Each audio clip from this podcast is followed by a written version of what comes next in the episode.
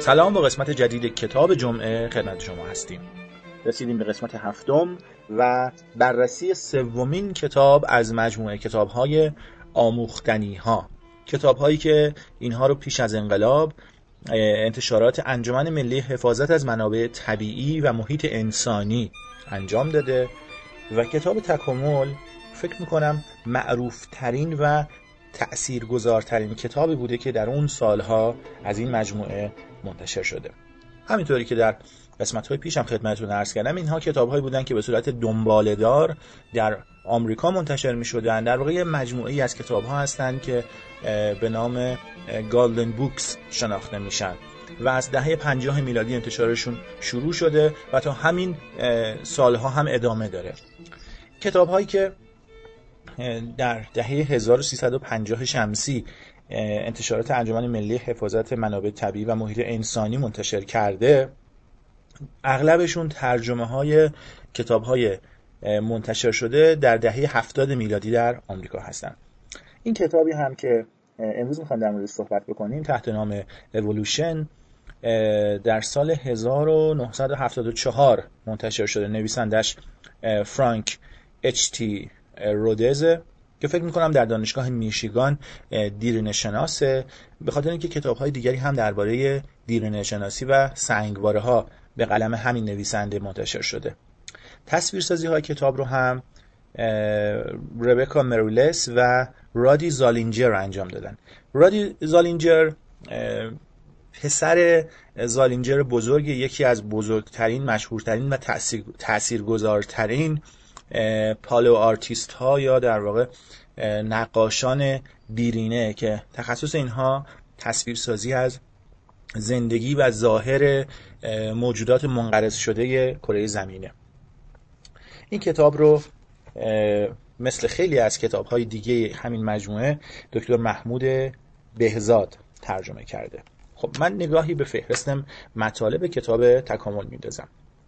نگاهی به عالم جانداران، گوناگونی جانداران، پیدایش حیات، منشأ حیات، خلق الساعه، رده‌بندی جانداران، لینیوس، درجات مختلف گوناگونی جانداران، کشف تاریخ درازمدت حیات، سفر داروین، مجمع الجزایر گالاپاگوس، پژوهش درباره مکانیسم تغییرات، اصل انواع، نظر داروین، قوانین وراثت، جهش، ترکیب جدید تئوری تکاملی.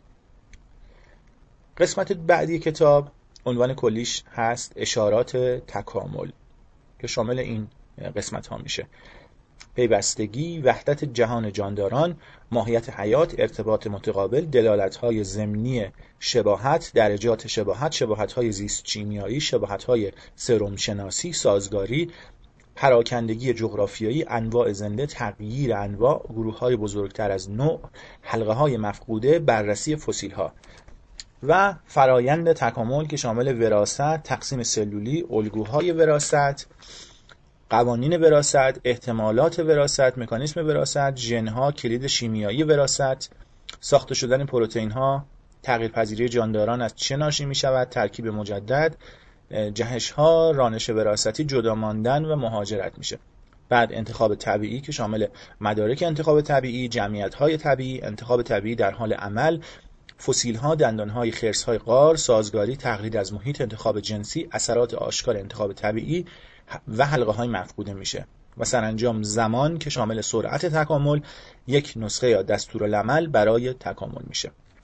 در نهایت قسمت پایانی کتاب راهی را که تکامل پیموده است که شامل این قسمت‌ها میشه: زمین اولیه، پیدایش حیات، فسیل‌ها، قدیمی‌ترین فسیل‌هایی که در سنگ‌ها پیدا شدند، بی‌مهرگان دریایی، قدیمی‌ترین مهره‌داران، حیات در خشکی، تکامل پستانداران، گیاهان خشکی، گیاهان آوندی، گیاهان آوندی بیدانه، گیاهان دانه‌دار، دوزیستیان، پیدایش خزندگان، انشعاب سازگار شونده خزندگان، پرندگان، پستانداران اوایل دوران سنوزوئیک، پستانداران جدید، مدرک تکامل، پراکندگی جغرافیایی، نخستی‌ها، آدمی مانندها، تیره آدمیان، آدمی چیست، تکامل ابزارها، تکامل جامعه های انسانی و نهایتاً مفهوم تکامل، پیامد های تکامل، تکامل برای آدمی چشمندازی فراهم می کند و تکامل آتی آدمی.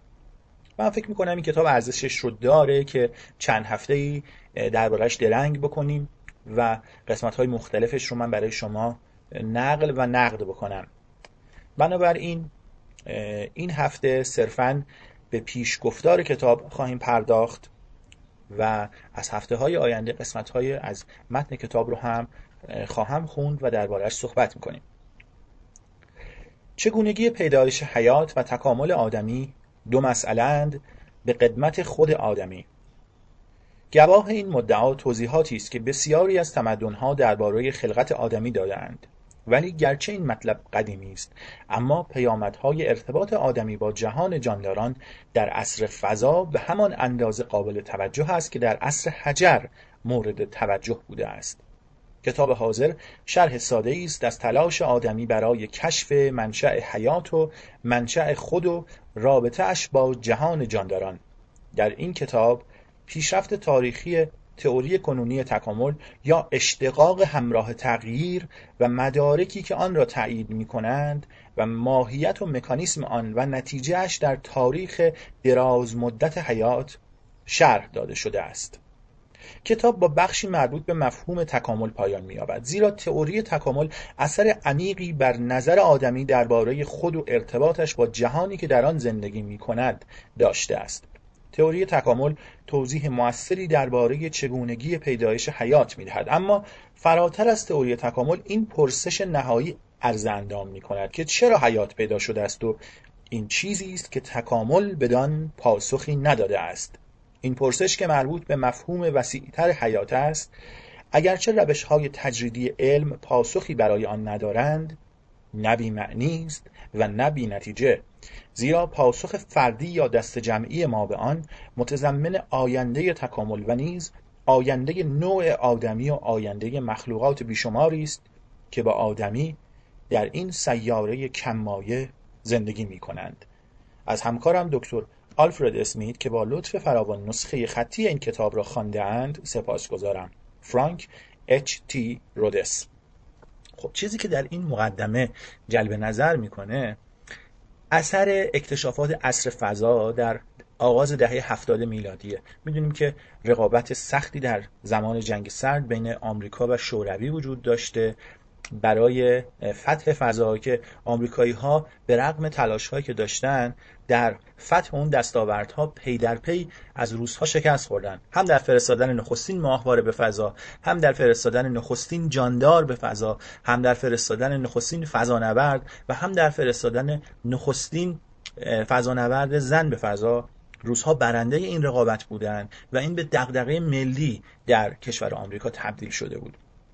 یکی از راهکارهایی که در واقع در دهه هفتاد میلادی برای بهبود این وضعیت در آمریکا پیشنهاد شد و پیگیری شد پا گرفتن و توسعه مفهومی بود به نام ترویج علم که دقیقاً توی همچین کتابهایی در موردش صحبت شده، با این فرض که ترویج دانش‌های پایه و بنیادی حتی تئوری تکامل میتونه باعث بشه که بینش علمی در جامعه آمریکا رشد بکنه و در رقابت‌هایی که مثلا بر سر مسئله فضا و روس‌ها دارند برنده باشند.